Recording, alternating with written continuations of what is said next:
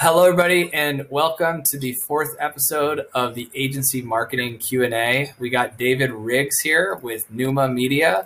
Uh, really cool company, great UX design and, and web design services. I wanted to have him give you a little elevator pitch on what he does, so we can kind of dive deep onto how his company is growing and what systems he's using to scale it. So. Yeah, man. Take it away. Thanks for having me. Yeah, I'll give you a little rundown too. So I'm a like a superhero person. Love superhero movies. First one I started with for, was for Batman. So when I get the elevator pitch, right, like Batman's got the famous tool belt. Like mm. the way I see our website work, and a lot of our work, like actually work for companies, right, mm-hmm. is that you have your chief revenue officer, you have your director of sales, director of marketing, like our website is a tool on their tool belt. So, um, long story short, man, as we talk about like UX, UI, but also some version of SEO, and then really just like the web design and converting off of the site. You know, how do we use it for web attributed revenue and demand gen? Uh, I just like to say like the website is a tool for fast growing companies. Yeah. And the thing is like it works best when the companies don't need it because then it just is a cherry on top for them. So yeah. everything we're going in designing, writing the copy, and then doing a lot of development is what we do. That's amazing. And part of the reason why I use Loom for these videos is because it's we I've noticed agency owners are like uh, Swiss Army knives when it comes to the tools that we use and all of the different systems. So I like to just show my screen. So right now I'm actually sharing my screen. They can see you and they can see Jordan. I'm, I'm pulling up your website right now. Um, is there anything you can tell me about like what makes a website effective for sales? I think if that's like your main thing, I'm curious to see what your top points are uh, around it. Yeah. So you you have my website up right now, right? Mm-hmm. Yeah, I'll actually just so, share my. I'll share the loop. I'll share the uh, the Google Hangout. Yeah, well, I was going to say I know it well, so I'll even walk you through the hero section, right? So what yeah. you're looking at there, yeah, we'll pull it up, right? So we got. I'm actually changing some stuff because we've been tracking some data. But the first thing that I always talk about that get a free assessment button. Yeah. In the top right, man, that's money. That prints money if you know what to do it right, and it'll load in. Uh, basically, a book of free assessment page. Ooh. Always, yeah, there it is. So, a couple things to get a free assessment. If you go back up, or like even to the hero section, right? Mm-hmm. A lot of websites think of themselves as a giant buy now button. So all they want to do is, um, you know, push people to a pipeline. And we always do get a free assessment, loop it right to a, a Calendly link, and go from there. So ironically, it's a uh, we started doing this and really like tracking it um, after we worked with a Mark Cuban company. And one of Mark Cuban's favorite famous quotes, right, is you got to be easier to do business with than your like competition or competitors. So right. we make it as easy as possible for someone to actually get on the phone and chat with us. So I like to say, whatever that first step in the sales process is, make it apparent for people to actually book in. Yeah. Um, and just make it easy for people to like engage with, right? You go to some other sites, uh, they can be convoluted, they're confusing, they're all over the place, right? So uh-huh. that's number one. The number two, you'll see the let's text, little chatbot down in the corner. Yeah. There's one that's a hit or miss for a lot of sites, to be honest. For us, it works pretty well. I've seen it installed with sites with like, you know, 10, 20 amount of visitors that we used to get yeah. Uh, they don't get a single usage off of it. So it's really based on you know audience and different things of that nature. Uh, chatbots are one, but if you scroll all the way back up, I'm big on uh, like first impressions, right? So about 70 to 80 percent of the first impression of your site, whenever whenever someone comes to it, is going to be like design oriented and design related. So if you don't have a good design, people are immediately going to make their judgment or impression off of the design and lead. So I like to say design captures that attention and the copy converts that attention. So one thing you'll see, you know, make your website your best salesperson. We help companies refine their messaging, hone in their sales process, and grow their pipeline all with the new website. Yeah. At that point, That's I think cool. a lot of other companies, uh, other agencies, or even just websites in general, right? They are a bit too aggressive, and they'll say like, "Hey, you know, your sales process is broken. Use us to fix it." And I like to say we want to be like your partner in crime. We don't want to come in and replace and be like the annoying boss that just fixes everything all at once and, and tries to do it their way. So a lot of our copy you'll see throughout the site, which is a big sales thing for us, is you know let's make what you have better. Let's tweak it. Let's go in there, figure out your processes and systems, and really just improve them or kind of plus one them, so to speak. So yeah, that's the hero section alone. You also see the nav bar, which is a small thing, but now mm-hmm. go to sites that have 18 different pages that you can visit. We have keep, keep it as simple as possible, right? Like, what's the five that people are going to want to click on? So, yeah, that's the, the hero section. A couple things we're testing. you'll see that photo there right now. We're looking at trading it out. You know, we talked about Loom, right? We're, we're talking about potentially trading that photo out for just like a Loom video. Um, so doing something of the sort to actually like engage with people, chat with them, and instead of a photo, actually get something a bit more engaging. So if you Yeah. go to uh, you want to pull up another site, go to Quick Page, like Okay. it sounds. Dot io. Quickpage.io. So they're actually kind of a Loom competitor. They're a client of ours. Um, that video right there from the founder, Chad, uh, is a great addition to the site. It's one of my favorite parts about that entire site. And you'll see a lot of videos and GIFs or GIFs, whatever you want to call it, Oh wow. stuff. So I, I like the video up top, and, and he said he's gotten good results. That's something we'll be trying as well. But that's a, a quick little deep dive in, in least the Wow, hero. very cool. This is so cool. Yeah, this is definitely a space that's blowing up, like stuff that's like Loom competitors and things like that. But I want to, Yeah. I want to make sure that we, um, you know, spend some time kind of going through the agency journey. A lot of people that listen to this show are, um, you know, agency owners who might be on the come up and might be trying to figure out how to get to the point where you're at. You just, you just came in on this call and said you were doing. Uh, I think, I think you, you, you just crossed the, the, the, you're at a, you're at a one million plus run rate, right? So, um, you know, what, what, breaking down some of those ways that you're able to get to there uh, for people listening would be instrumental, I think. So, what, what what is the the number one reason why you have been able to get to the point where you are as an agency? What's that? If you had to distill it down to just one thing, I know there's probably a lot, but Yeah, well, there's a ton, as you probably know too, right? So looking at it, uh, if you if you're listening to this, or even us three, right, or us two investing, right, you always talk about building a diverse portfolio.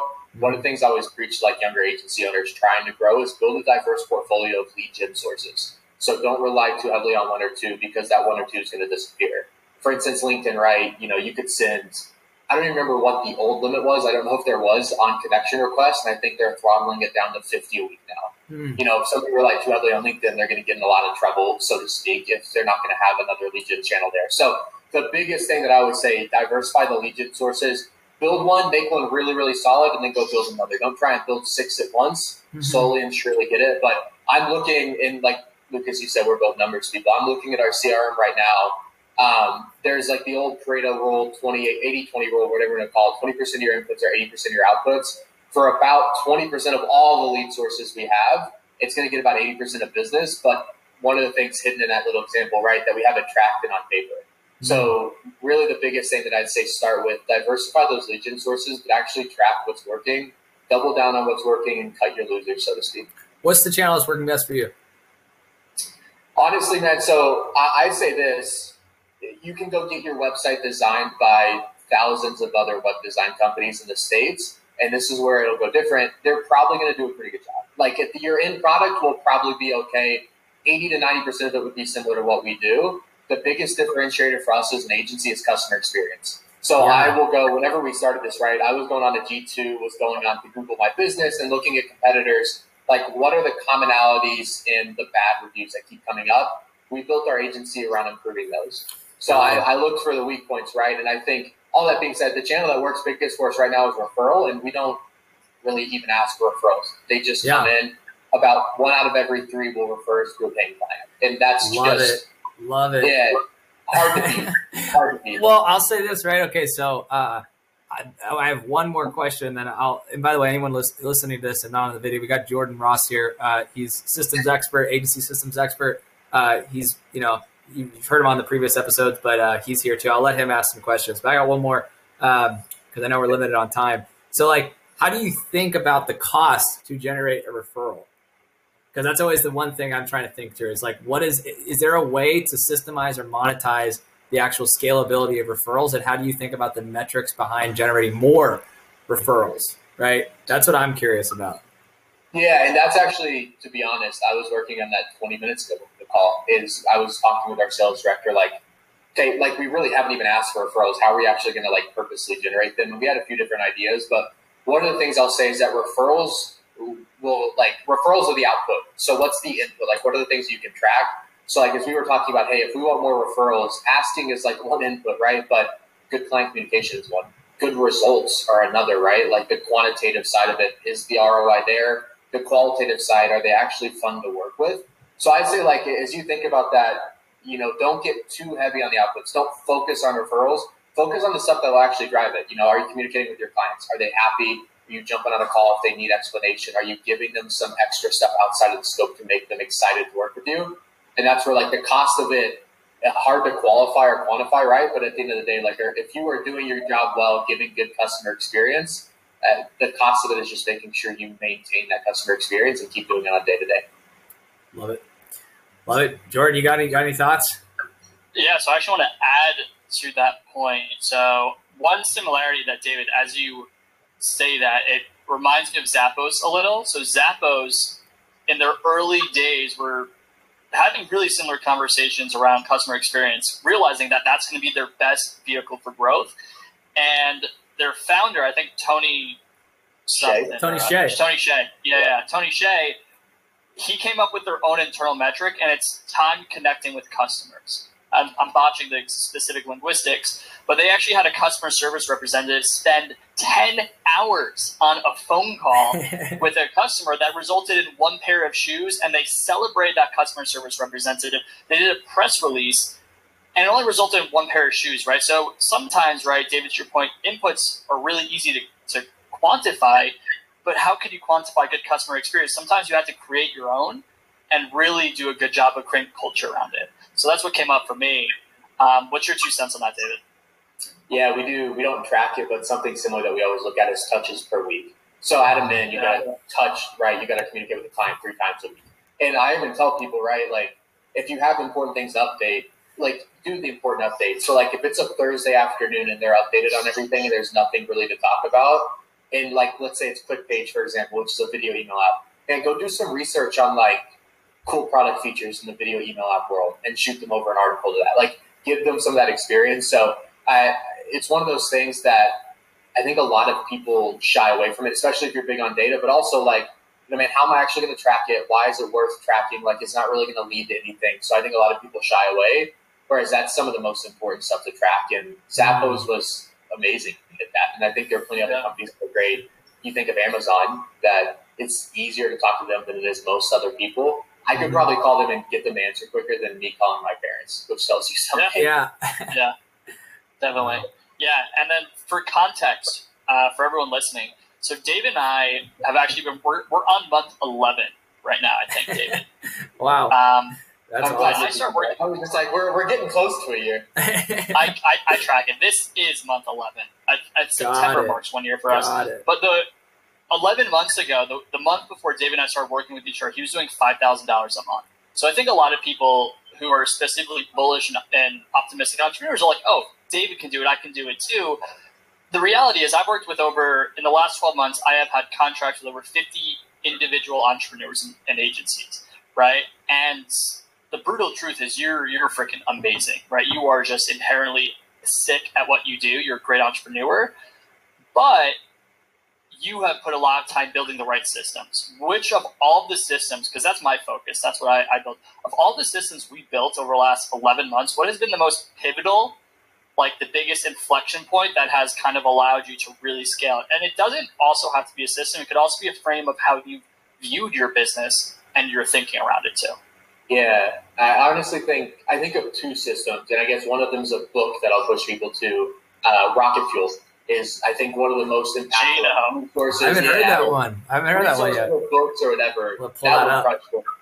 As you think of the like the system, we we do something called an autopsy. So in our business, we're client services, right? So we do an autopsy on the sales side and do an autopsy on uh, the project management fulfillment side. So long story short, every month we sit down with all the entire team, whether it's a fulfillment team or sales team, and we run an autopsy on what happened the month prior. So if you you know if you've never watched a crime show and you don't want to, you don't know what autopsy is, when somebody dies, they run an autopsy to figure out what was the cause of death. You know, just what happened in general. For us, every time we win a deal lose a deal, they go into an autopsy review sheet at the end of the month. We basically review like, hey, why did we win this deal? What's the qualitative, quantitative? Why did we lose this deal? What's the qualitative and quantitative? We do the same thing for projects as well. And what I'll tell you, honestly, a month is probably a little too long. You could manage if you had a high, you know, a high client business or high volume business, you could do it every other week. For us, a month works, but sitting down with the full team in the same room on a Google Meet like this and pull up like, hey, I'll even pull up one. Uh, Next Gen Iowa was one that we closed lost in on May 4th. I don't entirely remember who they were. We have notes in their autopsy. Why did we lose them? One of the things that why we lost them, hey, we weren't clear enough in the initial communication with the client and we didn't follow up as we should have. Great. So then from that, you know, that we find the problem, we build a system and make sure, you know, we fix it for the future. So I think one of the things that a lot of agency owners will do, at least in my experience, and what I even did before this agency, you, you look forward a lot, right? You very rarely are going to look back and see, hey, what have we done and what can we learn from it? So yeah. without rambling, long story short, favorite favorite like framework, right, is just the autopsy. Like let's go back, actually take an hour uh hour a month to review what we've done in the business. Why did we win and why did we lose and how can we make the successes? Yeah. That's that's so cool. Honestly, I have never thought of doing that, and that's an amazing system. I'm gonna I'm gonna start doing that. That's smart. That's smart. Um, so have to, we have it like the meeting stuff documented and everything. So I will we use Airtable off topic, but Airtable is nice because you can create the records and everything. So uh, yeah, I'll have to connect and give you that because it's been Got it. we put that in. It, it really has been like we were already growing. Yeah, growing quicker and faster with better CX because of that. So actually, okay, when you're talking uh, again about, uh, I kind of want to go go back to some of the the points about referrals because I've actually noticed the same thing in my business where uh, we close 40% of the meetings we take from referrals, right? And that's been consistent. Google Ads, it's like 20%, right? So you're literally getting it, it's nice with Google Ads because you you just get that excitement and you feel like you can control it to an extent. Uh, referrals sometimes can be hit or miss, but the thing is, I've sort of learned now that there are systems you can put in place to get more referrals, like you talked about. So, how do you see like I said, I mean, the, the cost of a referral, like, do you bake in time to generate that referral? Um, do you bake, I mean, even with the customer success example that you used, right? Or that Jordan used, um, there's time on the phone costs money. So like extra time on the phone costs money too, right? Um, how do you think about the costs behind an actual referral though? Like the money spent or the time spent to get one, you know?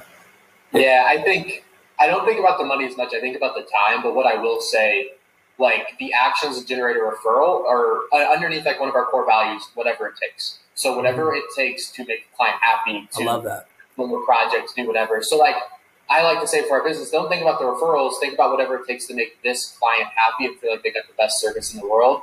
The rest will come. So that is again, go back to the autopsy. We look at project timelines. Mm-hmm. You know, mm. a lot of our projects are extending, and let's say like this happened February, March. We had about a ten percent increase in project timelines so we sat down we're like, okay, why is that? Is it a breakdown in the systems? If so, let's fix it. All of us basically came to the conclusion like, hey, we took longer, but we had our best client satisfaction month, like self-graded, self-reported from client in February and March. The projects were longer. That may not be a bad thing. And ironically, like coming now in July, going into August, more referrals have come from those two months than anything else. So I think one That's of the things fantastic. is like the time, if you can loop it in and just be a good agency, be a good partner, and loop it into what you're already doing, work it into yeah. a value. Like in essence, you don't like. I don't worry too much about how much time we're putting into it because the output isn't referrals. It's just whatever it takes. It's can we continue to be that agency that values that. That's awesome. Well, I know that I still have a ton of questions. I'm glad we finally got a chance to meet on this call. Um, but in the sake of time, because we only got a few more minutes, I, I, I do kind of want to end here. Uh, I'm pulling this from actually uh, something that one of the podcasts I listened to called uh, Nathan Latka. Uh, I'm actually going to be repurposing something from him, so I want to credit him uh, in that. But um, there's a thing he does at the end of every podcast, which he calls it the famous five. I only can think of four right now, um, so I'm just going to call it like top four or something. But four questions I have for you that um, are going to be beneficial to the audience, right? So um, First one, what's your age? Or, how, how old yeah, are you? 23. 23. Wow. Nice. Savage. Savage. Yeah, definitely savage, dude. That's awesome. See, I just shaved the beard. I would have looked 27. I was going to say. Jordan too. yeah. Wow. Okay. That's amazing. Yeah, uh, he caught, he caught a few years by the trim for sure. Yeah. That's amazing. What's your, uh, how old is your business? Uh, Jordan, how long have we, uh, basically 11 months. Yeah. Wow. So you just started from scratch 11 months ago.